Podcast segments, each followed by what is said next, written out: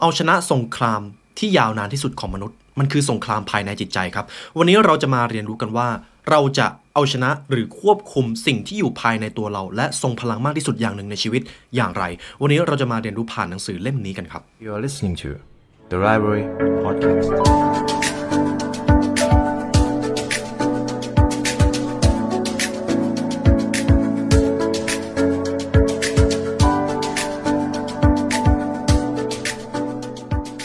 วัสดีคุณผู้ฟังกันอีกครั้งนะครับ ผมยินดีต้อนรับเข้าสู่ The Library Podcast ในช่วง The Article ครับ ใน episode นี้ผมมีโอกาสได้ฟัง audiobook จากหนังสือเล่มหนึ่งครับ Winning the War in Your Mind เอาชนะสงครามความคิดภายในจิตใจของคุณเสน่ห์ของหนังสือเล่มนี้ก็คือความจริงครับ หนังสือเล่มนี้ให้ความจริงบางอย่างแก่เรา ผมขอถามคุณผู้ฟังก่อนว่า หากพูดถึงความจริงไม่ว่าจะในความคิดหรือชีวิตของคุณ มันเป็นอย่างไร คุณผู้ฟังเคยมีความฝันอะไรบางอย่าง แล้วก็เจอประโยคหนึ่งที่เขามักจะบอกว่ามองโลกตามความเป็นจริงหน่อยคำถามก็คือความจริงนั้นมันคืออะไร ผมชอบเสน่ห์ของหนังสือเล่มนี้ครับ ผมเลยจะพาคุณผู้ฟังมาหาคำตอบด้วยกัน ผู้เขียนครับเขาบอกว่าชีวิตของเรามักเดินไปตามทิศทางของความคิดที่แข็งแกร่งที่สุด สิ่งใดก็ตามที่คุณคิดจะหล่อหลอมตัวตนของคุณ ว่าคุณคือใคร ไม่ว่าจะเป็นในด้านของศาสนาหรือวิทยาศาสตร์สมัยใหม่ต่าง ให้ความสำคัญกับเรื่องของความคิด เพราะว่ามันส่งผลต่อความจริงครับ สิ่งหนึ่งที่ผมได้เรียนรู้เป็นบทเรียนแรกเลยก็คือ ความคิดกับความจริง มันเชื่อมต่อกันครับ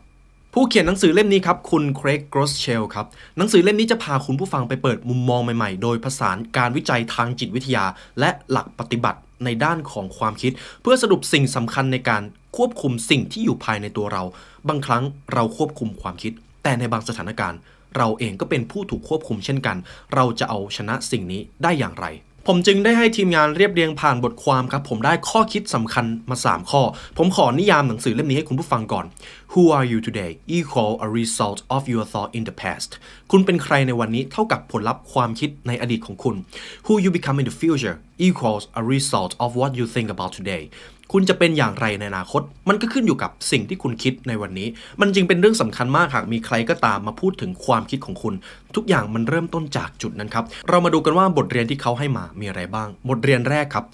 the replacement principle remove the lies replace with truth หลักการแห่งการแทนที่ลบคำโกหก แทนที่ด้วยความจริง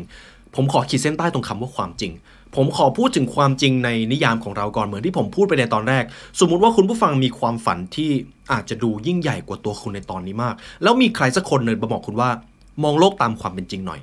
คำถามก็คือความจริงนั้นมันคืออะไรกันแน่ ในหนังสือเล่มนี้ครับเขาได้ให้บทเรียนเกี่ยวกับเรื่องของความจริงได้ค่อนข้างชัดเจน ความจริงของแต่ละคนไม่เหมือนกันครับ ความจริงของคนที่มาพูดกับคุณว่ามองโลกตามความเป็นจริง มันคือความจริงของเขา ไม่ใช่ความจริงของคุณ ความจริงของเรามันขึ้นอยู่กับว่าเราเชื่อในสิ่งไหน สิ่งที่คุณเชื่อสิ่งที่คุณคิด มันมีแนวโน้มที่จะเป็นจริงเสมอ เพราะสุดท้ายแล้วสิ่งที่คุณคิดมันจะเปลี่ยนแปลงคำพูดเปลี่ยนแปลงพฤติกรรม มันก็จะเปลี่ยนแปลงประสบการณ์ชีวิตของตัวคุณ นั่นแหละครับทำไมความคิดกับความจริง จึงเป็นเรื่องเดียวกัน คุณจึงควรให้ความสำคัญกับความคิดของตัวเอง รวมถึงความเชื่อมั่นด้วย ดังนั้น คุณผู้ฟังคิดว่าตอนนี้มีความจริงอะไรบ้างที่คุณคิดว่ามันไม่สมเหตุสมผล และคุณเชื่อเพียงเพราะว่ามีใครบางคนมาบอกให้คุณเชื่อ มีบทหนึ่งในหนังสือเล่มนี้ครับเขาเขียนไว้ว่าคำโกหกที่คุณเชื่อว่าเป็นความจริง มันจะส่งผลต่อชีวิตของคุณเสมอราวกับว่าเรื่องโกหกนั้นเป็นเรื่องจริง ผมเชื่อว่าในชีวิตเราจะมีใครก็ตามมาพูดคำโกหกกับคุณว่าชีวิตมันยาก ชีวิตของคุณต้นทุนมันน้อย คุณไม่มีทางประสบความสำเร็จ อันนั้นมันก็คืออาจจะเป็นคำโกหกครับแต่เมื่อไรก็ตามที่คุณเชื่อคำโกหกนั้น นั่นแหละครับ มันเป็นความจริง ตรงนี้แหละที่มันเป็นเสน่ห์ของหนังสือเล่มนี้ คุณกรอสเชลครับผู้เขียนหนังสือเล่มนี้เขาได้เล่าตัวอย่างจากชีวิตของเขาเอง เขาเน้นความสำคัญของการแทนที่คำโกหกด้วยความจริง มีเรื่องราวหนึ่งจากงานวิจัยครับที่สามารถสะท้อนต่อพฤติกรรมของมนุษย์ได้เป็นอย่างดี โดยเฉพาะความเชื่อ งานวิจัยนี้ครับมีจุดเริ่มต้นในปีคศ 1967 โดยงานนี้ครับมาจากนักวิจัยทางพฤติกรรมศาสตร์ชื่อว่า G.R. Stephenson โดยคุณสตีเฟนสันครับได้เริ่มการทดลองโดยการนำลิง 5 ตัวไปใส่ไว้ในห้องปิดห้องหนึ่ง ซึ่งลักษณะของห้องนั้นตรงกลางจะมีเสาอยู่หนึ่งต้น โดยเขาให้โจทย์ว่า ถ้ามีลิงตัวใดตัวหนึ่งพยายามจับเสาตรงกลางห้อง เพื่อจะปีนไปเอากล้วย ลิงในห้องทั้งหมดจะถูกฉีดด้วยน้ำเย็นจัดครับเปรียบเสมือนการถูกลงโทษนั่นเอง ดังนั้นครับในทุกๆ ครั้งที่มีลิงตัวใดก็ตามพยายามปีนเสาเพื่อไปหยิบกล้วย ก็จะถูกลงโทษทันที ซึ่งก็เป็นอย่างที่เราคาดเดาได้ เมื่อเวลาผ่านไปครับ ไม่มีลิงตัวไหนพยายามที่จะปีนเสาต้นนั้นเลย และเมื่อเวลาผ่านไปครับเขาก็ค่อยๆ เอาลิงชุดเก่าออกทีละตัวทีละตัว แล้วก็เปลี่ยนทั้งชุด สุดท้ายลิงชุดใหม่ครับไม่มีใครเคยลองปีนเสาเลย เพราะว่ามันเป็นความเชื่อที่ลิงชุดก่อน ได้ปลูกฝังไว้กับลิงชุดใหม่ จนเมื่อเวลาผ่านไปครับ ไม่มีการฉีดน้ำเย็นกับเจ้าลิงพวกนั้นแล้ว แต่ก็ไม่มีใครกล้าปีนเสาต้นนั้นเลย ผลลัพธ์จากงานวิจัยนะครับได้ให้ข้อสรุปอะไรหลายอย่างมากแต่สิ่งหนึ่งที่ผมได้ถอดบทเรียนมาค่อนข้างชัดเจนก็คือ ความเชื่อเก่า จำเป็นที่จะต้องถูกท้าทายอยู่เสมอ เราไม่สามารถเอาความเชื่อเก่ามาปลูกฝังให้กับวัฒนธรรมใหม่ได้ โดยเฉพาะคนที่อยู่ในรุ่นหลังๆครับจำเป็นที่ต้องท้าทายความคิดอยู่เสมอ เพราะบางทีความคิดเก่าๆที่เคยทดลองแล้วมันผิดพลาด มันอาจจะได้ผลในอีกครั้งหนึ่งก็ได้ ดังนั้นครับอย่าเอาวัฒนธรรมและความเชื่อเก่าๆ มาเป็นอุปสรรคในการสร้างความสำเร็จใหม่ๆ ตัวอย่างนี้ครับแสดงให้เห็นว่าคำโกหกที่เราบอกตัวเอง หรือคนอื่นเอามาพูดกับเรา บางครั้งมันสามารถรั้งเราไว้ได้ แต่มันอยู่ที่ว่า คุณต้อนรับมันยังไง คุณอาจรู้สึกว่าคุณติดอยู่ในคุกที่ตัวเองสร้างขึ้นมา คุณอาจกำลังรู้สึกว่าคุณไม่ได้ใช้ชีวิตที่คุณต้องการ ซึ่งสาเหตุจริง ๆ มาจากตัวคุณครับ ความจริงหนึ่งที่คุณควรเชื่อมั่นกับตัวเองก็คือ ไม่มีสิ่งใดในโลกนี้มาฉุดรั้งตัวคุณจากสิ่งที่คุณต้องการได้ อยู่ที่ว่าคุณมีความเชื่อกับตัวเองอย่างไร ผู้เขียนครับเขาบอกว่าศัตรูตัวแรกในชีวิตของเราคือปีศาจที่เป้าหมายของมันคือ จิตใจของเรา อาวุธของมันก็คือคำโกหก และมันอยากให้เราเชื่อคำโกหกนั้น ในหนังสือเล่มนี้ครับเขามีแบบฝึกหัดมาให้เราลองทำเป็นการตรวจสอบความคิดของคุณ เตรียมสมุดบันทึกไว้เล่มหนึ่งครับ จะเป็นกระดาษหรือโทรศัพท์ก็ได้ จดความคิดหรือความเชื่อทั้งหมดที่คุณมีตลอดหนึ่งวัน ลองสังเกตว่าในหนึ่งวัน คุณตอบสนองต่อสถานการณ์อย่างไร คุณอาจจะบ่น หรือคุณอาจจะมองว่ามันเป็นความท้าทาย ลองสังเกตตัวเองและลองเขียนมันออกมาครับ ผมลองนำไปทำดู ผมรู้สึกว่าเวลาผมเจอปัญหา บางครั้งอาจจะมีรู้สึกแย่ครับ แต่พยายามจะเบรกไว้แค่นั้น แล้วก็เปลี่ยนมองว่ามันเป็นความท้าทายดูแทน และเมื่อนั้นแหละครับ มันจะกลายเป็นนิสัยที่ติดตัวของพวกเราไป ทีนี้ครับ ผมแค่อยากให้คุณผู้ฟังลองสังเกตดูว่าเวลาคุณเจอสถานการณ์ โดยเฉพาะสถานการณ์ที่ทำให้คุณรู้สึกอึดอัด หรือมันท้าทาย คุณตอบสนองอย่างไร ระหว่างตอบสนองในอารมณ์เชิงลบ อาจจะเป็นการท็อกซิก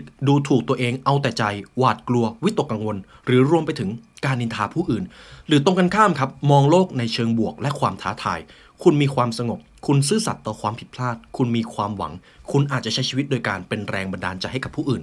ลองตรวจสอบดูครับ บทเรียนข้อที่ 2 The Rewire Principle Rewire your brain Renew your mind หลักการทบทวนครับ ทบทวนตัวเองอยู่เสมอ เพื่อปรับปรุงความคิด ผู้เขียนหนังสือเล่มนี้ครับเขาบอกว่าความคิดทั้งหมด ปลี่ยนการกระทำไปสู่ประสบการณ์ได้ ดังนั้นความคิดกำลังกำหนดประสบการณ์ที่กำลังจะเกิดขึ้นต่อจากนี้ทุกเสี้ยววินาที คุณโกรเชลครับเขาเชื่อว่าในขณะที่คำสอนในด้านของศาสนาและทางจิตวิทยา เขาจึงเน้นย้ำความสำคัญมากที่คุณจะต้องทบทวนความคิดเพื่อปรับปรุงตัวเองอยู่เสมอ มีบทหนึ่งครับที่เขาบอกว่าจงทบทวนสมองของคุณ สมองของเราครับออกแบบตัวเองใหม่ตามความคิดของเรา คุณผู้ฟังลองคิดภาพเส้นประสาทที่อยู่ในสมองของเรา ยิ่งคุณใช้ส่วนไหนเยอะ ส่วนนั้นก็จะยิ่งแข็งแรง ยิ่งคุณใช้ส่วนไหนมาก มันก็จะยิ่งขยายใหญ่ขึ้น ฉะนั้นครับ ยิ่งคุณมีกรอบความคิดแบบไหนซ้ำๆ มันจะกลายเป็นนิสัย ซึ่งมันเป็นดาบสองคม หากคุณมีกรอบความคิดแบบ resilience ที่มองสิ่งต่างๆ เป็นความท้าทาย คุณมองว่าความล้มเหลวจะกลายเป็นบันไดในที่สุด คุณจะยิ่งเติบโตครับ ถึงแม้คุณอาจจะล้มเหลวในตอนแรกก็ตาม คุณจะเติบโตแบบทวีคูณแน่นอนหากมีกรอบความคิดแบบ resilience แต่ถ้าเป็นแบบ fixed mindset คุณจะยิ่งกล่าวโทษโชคชะตาของตัวเอง และเส้นประสาทส่วนนั้น มันก็จะขยายใหญ่ขึ้น มันจะทำให้คุณรู้สึกว่าโชคชะตาพยายามเล่นตลกกับคุณอยู่เสมอ ดังนั้นระวังความคิดของคุณให้ดี สุดท้ายครับ เพื่อให้จิตใจที่แข็งแรง คุณต้องเลี้ยงจิตใจด้วยความคิดที่ดี สิ่งที่คุณใส่ไว้ในใจของคุณ จะออกมาสู่ชีวิตจริงของคุณเสมอ ไม่ว่าคุณจะเชื่อในรูปแบบไหนก็ตาม สิ่งที่คุณเชื่อ มันคือความจริง ทุกๆ การกระทำทุกคำพูด ทุก ๆ ทัศนคติที่คุณแสดงออกมา มันมาจากความคิดของคุณ บทเรียนข้อที่ 3 ครับ the reframe principle reframe your mind restore your perspective การคิดใหม่ เริ่มทำใหม่ ภายใต้กรอบความคิดใหม่ เพื่อฟื้นฟูตัวตนของตัวเอง อย่างที่ผมบอกไปตอนแรกครับ สิ่งที่ถูกปรับเปลี่ยนและปรับปรุงอยู่เสมอ มันควรจะเป็นความคิดของคุณ คุณภาพของความคิดขึ้นอยู่กับความรู้และความสามารถในการเรียนรู้เขาบอกว่ายิ่งคุณได้เรียนรู้สิ่งต่างๆ มากขึ้น คุณจะเริ่มค้นพบความจริงบางอย่างในรูปแบบของตัวเอง หรือความเชื่อที่มันไม่สมเหตุสมผลกับคุณ คุณก็จะจับผิดได้ มันจึงเป็นสิ่งสำคัญมากว่าทำไมเราควรที่จะคิดใหม่ หรือ think again อยู่ตลอดเวลากับความจริง ที่เรากำลังเชื่อกันอยู่ หากให้ผมนำบทเรียนจากหนังสือหลาย ๆ เล่ม แทบจะบอกไปเหมือนกันในเรื่องของความคิดก็คือ อย่าเพิ่งเชื่อในสิ่งที่คนส่วนใหญ่เชื่อ เพราะความเชื่อใดก็ตามที่เราเชื่อเพียงเพราะว่าคนส่วนใหญ่เชื่อ เราจะไม่มีเหตุผลที่ดีพอในการเชื่อสิ่งนั้น นี่แหละครับคือสิ่งที่ผมมักจะระวังเป็นสิ่งแรก หากคนส่วนใหญ่ครับกำลังพูดถึงเรื่องอะไรก็ตาม แล้วรู้สึกว่าเขาเชื่อเรื่องนั้นมาก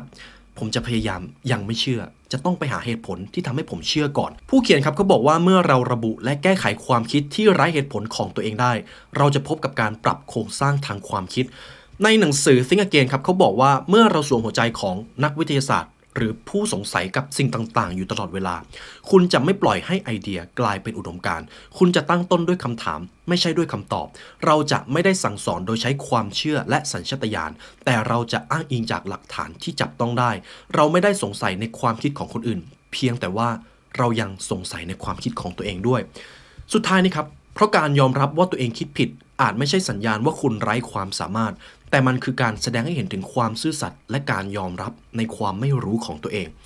นี่ก็เป็นบทเรียนทั้ง 3 ข้อที่ผมนำให้คุณผู้ฟังนะครับ เอาชนะสงครามภายในความคิดของคุณ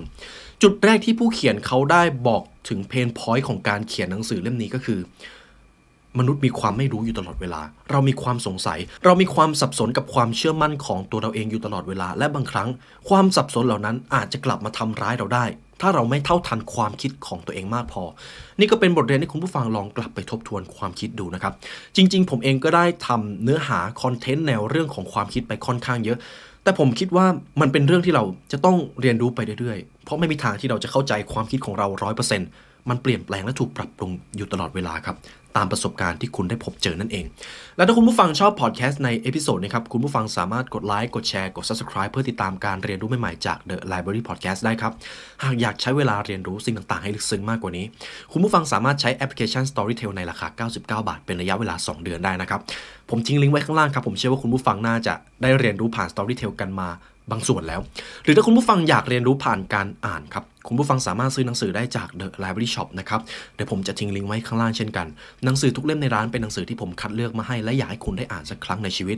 และในวันนี้ครับ ขอบคุณมากที่มาเรียนรู้ด้วยกันได้เวลาสมควรแล้ว ทีมงาน The Library และผมขอลาไปก่อน Merry Christmas ครับ สวัสดีครับ